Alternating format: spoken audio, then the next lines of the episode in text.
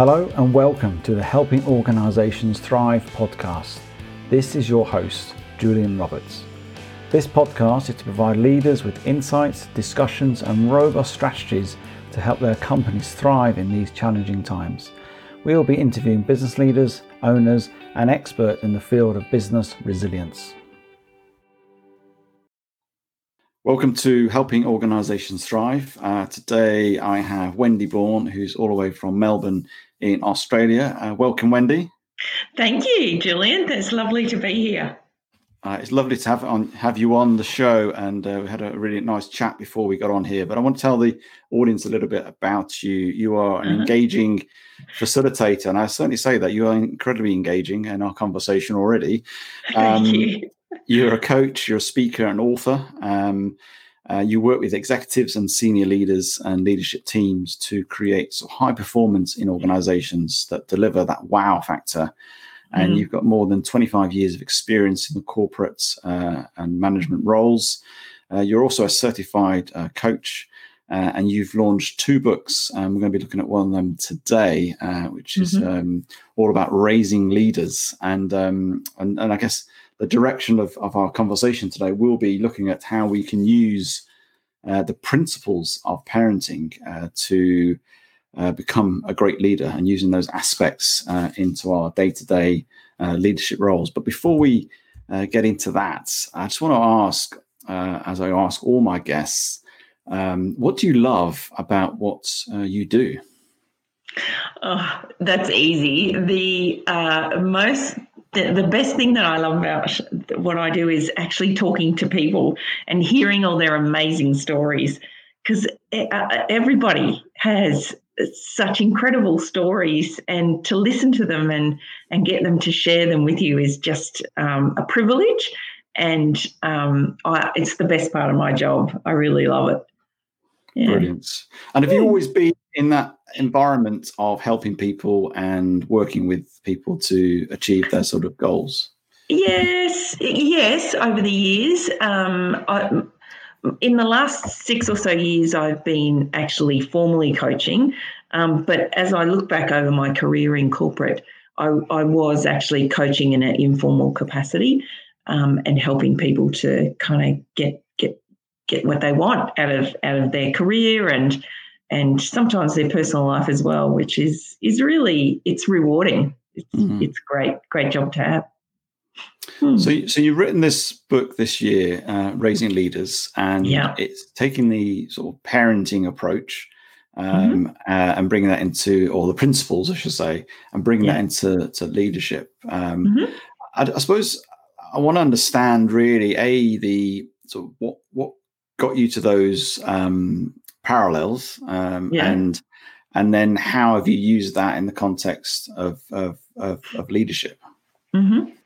well um, it's interesting over the years um, you know i've always been fascinated with leadership the good the bad and the ugly um, and uh, more so in the last even 12 months to watch um, leaders around the world has been quite fascinating um, but then I had my own family as well, and um, I've been raising my two kids, which uh, I've got two teenagers, um, which is you know an interesting experience in itself, and um, and it's it's funny. I would go to work and feel and have conversations with my people that was very similar to the conversations I was having with my kids.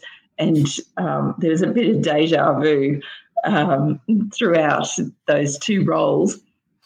And um, and then, then I started to kind of formulate these these principles which apply to both um, experiences. And, and what I found was that the two are very relatable experiences. So we all know when we see great leadership, and we all know when we see bad leadership, and we can all relate to parenting either because we've got our own kids or you know we've been raised by parents. Mm. And so see as we get older, we can see, you know, what, what our parents went through and and so we can relate to both experiences. And then then I started to say to people, Oh, I'm thinking about writing a book about the similarities between parenting and um, raise and leading people. And I would always get, oh yeah. And so that's when I kind of knew I was onto something. So yeah. Okay, that's yeah. interesting. Mm. And just yeah. just staying with the the parenting bit because mm-hmm. just as a I've been in an organization where, and you you might be able to address this because I think there's a, a potentially people may have concerns about comparing parenting and leadership, uh, not in the sense of the roles and how you explain it, but more the fact that treating employees like children. Um, yes. And, and we know that um, people have that sort of. I mean, I've been in organizations where there's been that parent child relationship, which is, as we know, is very toxic, unhelpful, mm. not effective and mm. not very um, dignified in that context. Yes.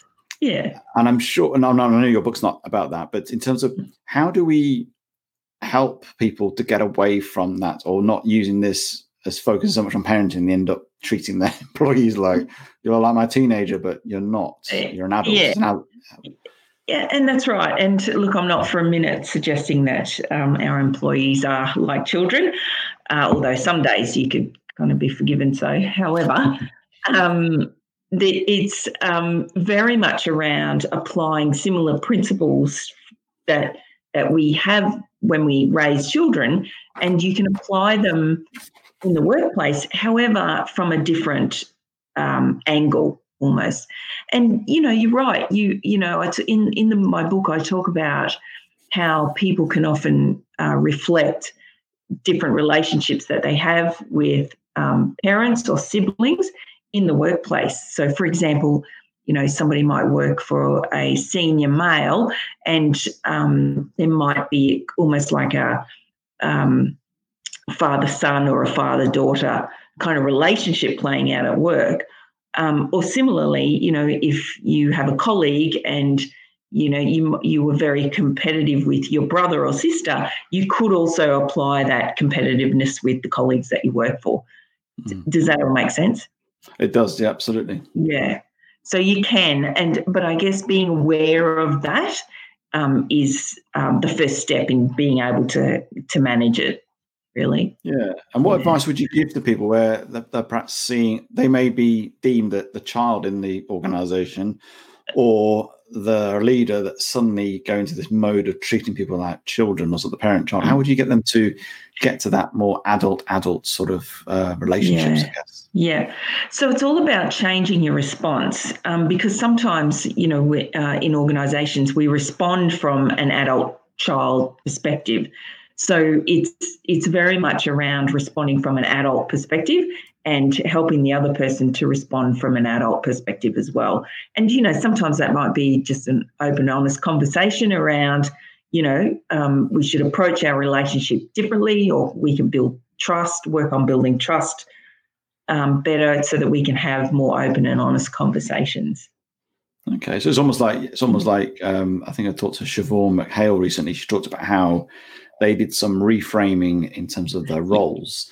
Yes. And, and instead of telling everybody, you know, this is what HR's about, mm. they went on and just did it and and used that sense of role modeling in the sense of, and then people start to see, oh, that's what HR do, or they're doing something differently, but they're just doing it and they're not shouting yeah. about it.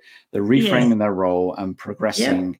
And then the impact of because uh, we know that you know role modeling, and you talk about it as well uh, in your book about is a is a powerful thing, and we know role modeling in in parenting is scarily a an impactful things, and we have to be very mindful of it. But I think people forget about it sometimes in the workplace, don't they? Oh, um, absolutely. And as leaders, like parents, we are always on show, and our people are watching us the, all of the time that we are there and they uh, do what we do and they say what we say. And you know what you as a leader what you step over you endorse really. Mm. and so being conscious of what you're saying and what you're doing and that the two are aligned and our words actions and behaviors are consistent. Um, and it's the same with parenting. You know you, how often have we heard our kids repeat back to us all those wonderful things we say, usually at the most inopportune time. And um, and yeah, so it's exactly the same principle. Our, our kids are always watching us as well. Yeah, it's interesting. I think our kids call us out more than people in the workplace, don't they? Because my Yes. kids do it all the time. Well, you said this the other day. Why are you? Uh, yeah. but Yeah. And I think they, they, they, quite happily because there's a relationship and obviously a, a safety and context, but it's interesting. So, so taking your the parallels, or I could say the Mhm. principles that you've you've identified in, in parenting, what are, what Yeah. are they, and, and how are they Yeah. helpful to sort of bring into that sort of workplace? Yeah. So there's five principles. Uh, the first one is love. So at the foundation of every family is love. And so we need to bring love into our work teams. But love at work is different to family love. And love at work is about connection with our people. Um, it's about respect for one of one for one another, and it's also about forgiveness. You know, over the years, I've seen so many leaders um, uh, find that they just can't forgive somebody for doing or making a mistake, Mm. and yet we we readily forgive our kids all the time, and we need to apply that forgiveness uh, at work as well Mm. because that's how people learn and grow and develop. And so, you know, it, it's an important part of love in in our teams. Um, the next one is environment, and you know, we want our kids to have a happy and safe home environment, and the same applies at work. So we want um, not only a physical, a safe environment, but we also want psychologically safe Mm. environment so that our people feel safe to raise their concerns, call us out when when we're doing the wrong thing or we're doing inconsistent things. Um, and but it's also about setting expectations and consequences. So, like we do with our kids, we set Yeah. clear expectations, and if they don't meet that expectations, you know there are consequences. And the same applies to the people that we lead. And so, we, so being clear on that is is critical. And just just going on back onto that sort of uh, Yeah. psychological safety. Yes. um, what other ways can we create that? And obviously, we're, Mm, the environment in the context of people are working a lot more from home as well. yeah. Uh, and how do we create that environment that's still a, a working environment, but it's in our homes, which is Mm. slightly different. Um, Yeah. But also, how do we keep people psychologically safe in that Mm. context as well? So, what are the things that you found in from a from your conversations, but also for what you've learned over years? Yeah. So um, at the at the very foundation of a psychologically safe team is trust, and if you don't have trust um, and solid trust in the relationships in your team, psychological psychological safety will be difficult to get to. So um, my advice there is to build trust. Trust is a ongoing process. It's not an event. And so you we as leaders we need to be conscious that we're constantly working at building trust with our people, both to our people and also within our our teams, people to people. So, Mm. um, and you know, you can do that through. Uh, I always recommend to my clients to find commonality between uh, you and your people. So, Mm. as as we um, talk to our people, you know, when we find things in common, neurologically, that says to our brains, uh, says to us, you know, this person is like me. So if this person is like me, I can trust them. Mm. And so that's a really nice way to actually start to build trust. And, you know, vulnerability is also a really great way to build trust as well. Um, and you know, uh, people always, when I say vulnerability, they always kind of get frightened and run away. Um, but you know, you don't need to, you know, cry in front of your team members to be vulnerable. You can do that really nicely through sharing stories. You know, Mm. um, telling people where you've done something and you've failed, or you've made a mistake and what you learned from it, Mm. and and they're really nice, low vulnerability state uh, stories that help to actually increase trust as well.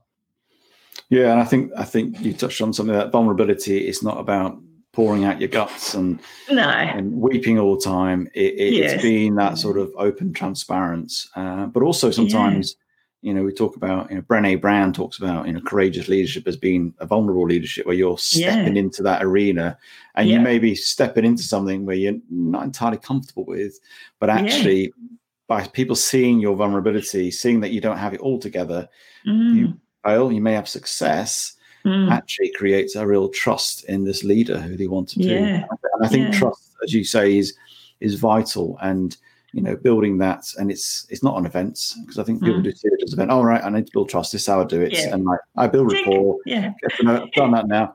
Actually, it's an ongoing process because you can Yeah. lose trust in a in a in a heartbeat. Um, Oh, so you, you certainly can. Yeah, I, I agree, hundred percent. It's you know it, it doesn't take much to to destroy trust, um, and and once you have, it's a long road back. Yeah, So yeah, so it's a, it's a precious thing, and it needs to be constantly in in front of mind. yeah, and I, I think Yeah. it's it's a thing that's forgotten sometimes in society how how big of an impact, and we don't Mm, we all constantly are measuring the level of trust with whether it's a, a government official through to your next door neighbor through to your child saying oh i didn't do that. Know, there's, there's trust things there's, we're constantly assessing it automatically yes. uh, and i think if we know that people are i guess it's this it's this role modeling bit and i, I don't know going back but it's the power of Mm. people just observing you and i don't there's a there's a, a guy called bandura who did the social learning theory which is all about role modeling and how Oh, yeah. powerful people observe just by the subconscious the values everything comes Yeah. across in what Yeah. you see so so if you're saying something and there's a disconnect with the actual what you are really saying oh, people- people, can people see it a mile it. away. Yeah. people go, doesn't feel right, but I'm not, I can't, No. I can't see it, what it is, Yeah. but it doesn't feel right. It just feels disingenuous. Doesn't feel. There's no evidence in my my my my sort of neurological sort of subconscious for that Yes. being trustworthy, and I think that's really vital, really, isn't it? Yeah, I agree. And I, you know, it's interesting. I talk about that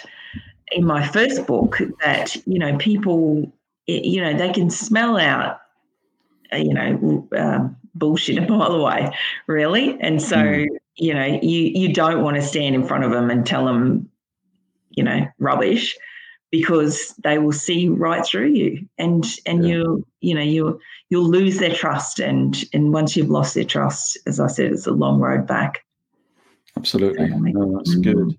Mm, So, so you've got love, we've got environment, which is Yeah. key. Um, yeah. The next one well- is health. Health. Yeah. And so, you know, um, we want our kids to grow up healthy and happy. And um, and we also want um, a uh, physically and mentally healthy environment in our teams as well. And, you know, research uh, shows that there's a positive correlation between a health focused workplace and engagement in our team, innovation as well, and also productivity. So, um, making sure that um, we are healthy ourselves and we set the example for our people. mm, And, you know, it can be as simple as going home at four o'clock once a week, you know, showing your people that, you know, you're not there from, you know, dusk till dawn or dawn till dusk. And, um, you know, you, you care about your physical health and your mental health mm. and and leading the way, and also um, uh, encouraging your people to to do similar things as well. You know, I used to work with a team um, who used to uh, have lunch together once a week, so they would um, all bring in something healthy, and Mm. they'd sit around the table in the lunchroom, and they would share a healthy meal together, which was you know a really lovely thing to do.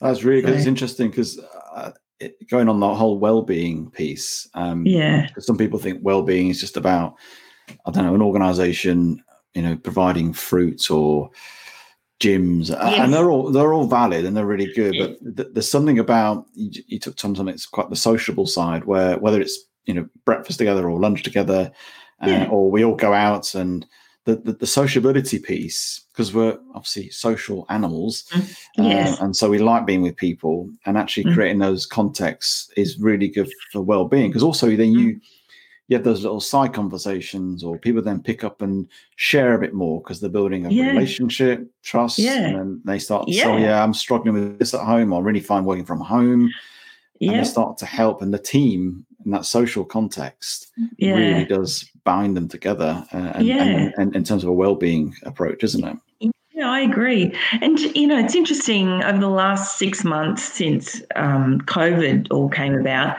I do some work with um, a, a, group called Victorian Leaders, and we are a networking and educational uh, group. And since COVID came in, we started to catch up online via Zoom every Friday mm. afternoon at four o'clock. And, you know, um, we'd, we'd have a, a glass of wine or a beer, and we'd all kind of have a chat online um, for you know about an hour. And what we found was that we were connecting more, even wow. though we were away from each other and it was all online. We we had some of our members saying, "Oh, I feel more connected." with this group than I did when we all met face to face. Really? So yeah. So you know, I wouldn't let um, your online stop you. I think you can you can still connect with people online. Mm. You just need to do it consciously.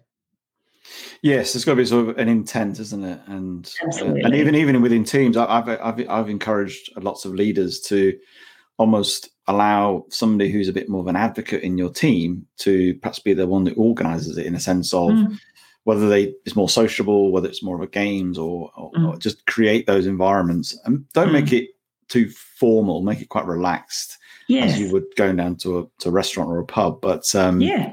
But having somebody in the team facilitate it, a will mm. canvas they'll canvas some reality of what they really want. Yeah, uh, and also idea. the whole peer to peer pressure creates a bit yeah. of a oh well so and so did it and we can't really diss this because she's one of us in that sense. You know, not that yeah. there's an us and them in leadership, but yeah. I think that's yeah. really important because I had one leader who was almost becoming, I think it was almost like a midday thing. They were doing a, a catch up, trying to do water cooler type things. Oh yeah, and it, it, it started to become a bit of a bind, and it started to become a bit of a stress. People were not coming to it. Uh, uh. Just ah. because it was just it was slightly forced, and I just said yes. to her, "Why don't you just ask one of your team members who's more into the social side, mm. to do something, organize it, and they and mm. they switched it to more of a once a week.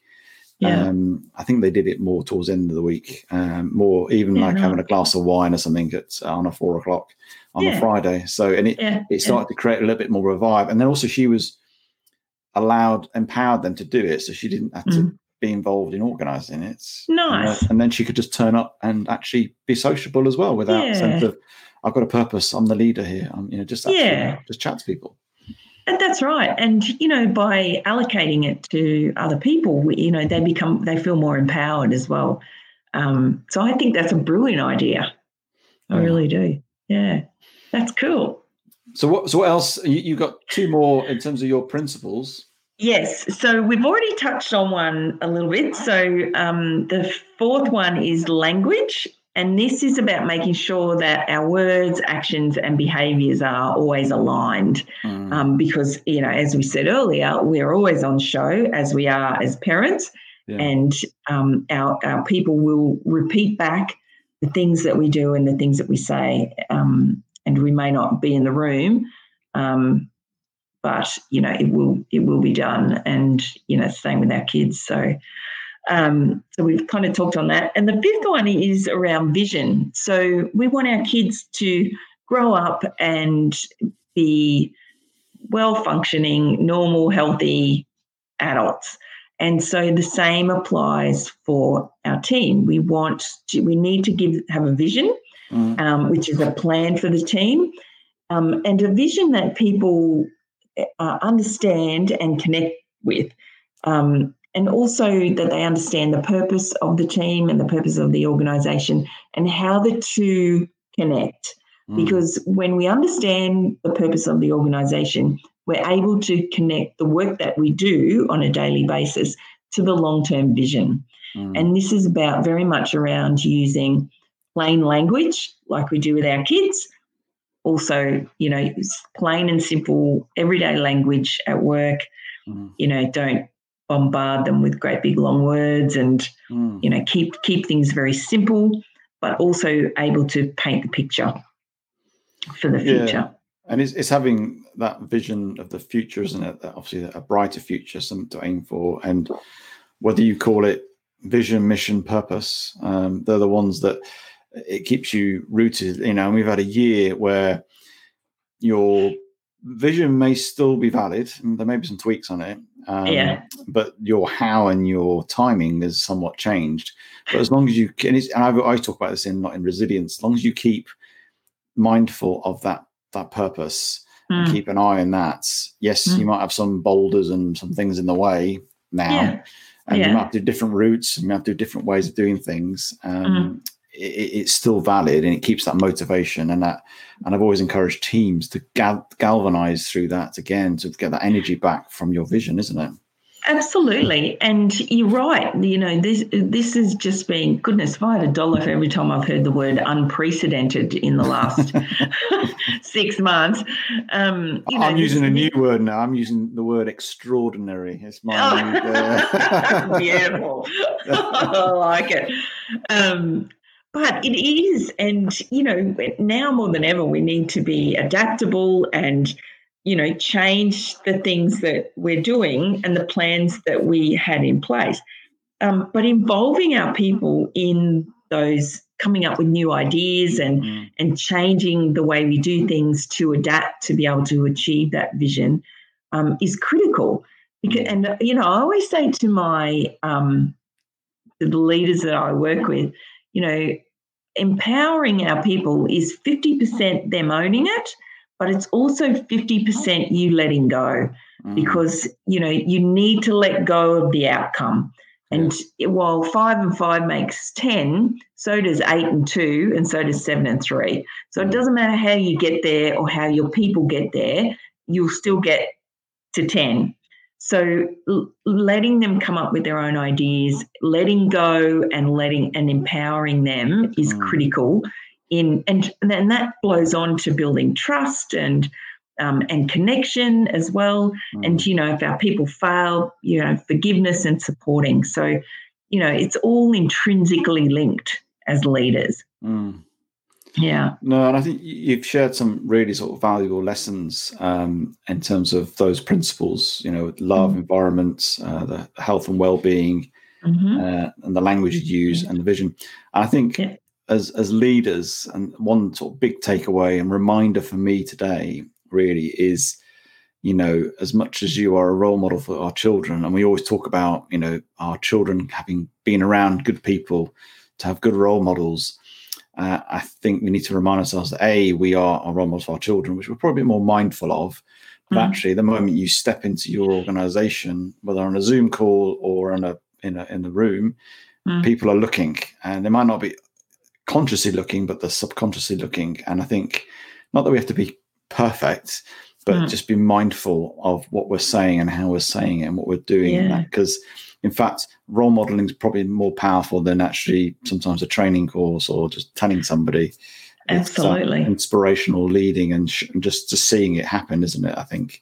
Yeah. Um, so yeah. yeah, and you know, there's a lot of pressure on on leaders, and sometimes we don't get it right. And mm. being able to say to your people when you don't get it right that you didn't, and say, you know, well, I made a mistake on this one. You know what what I've learned from it is this.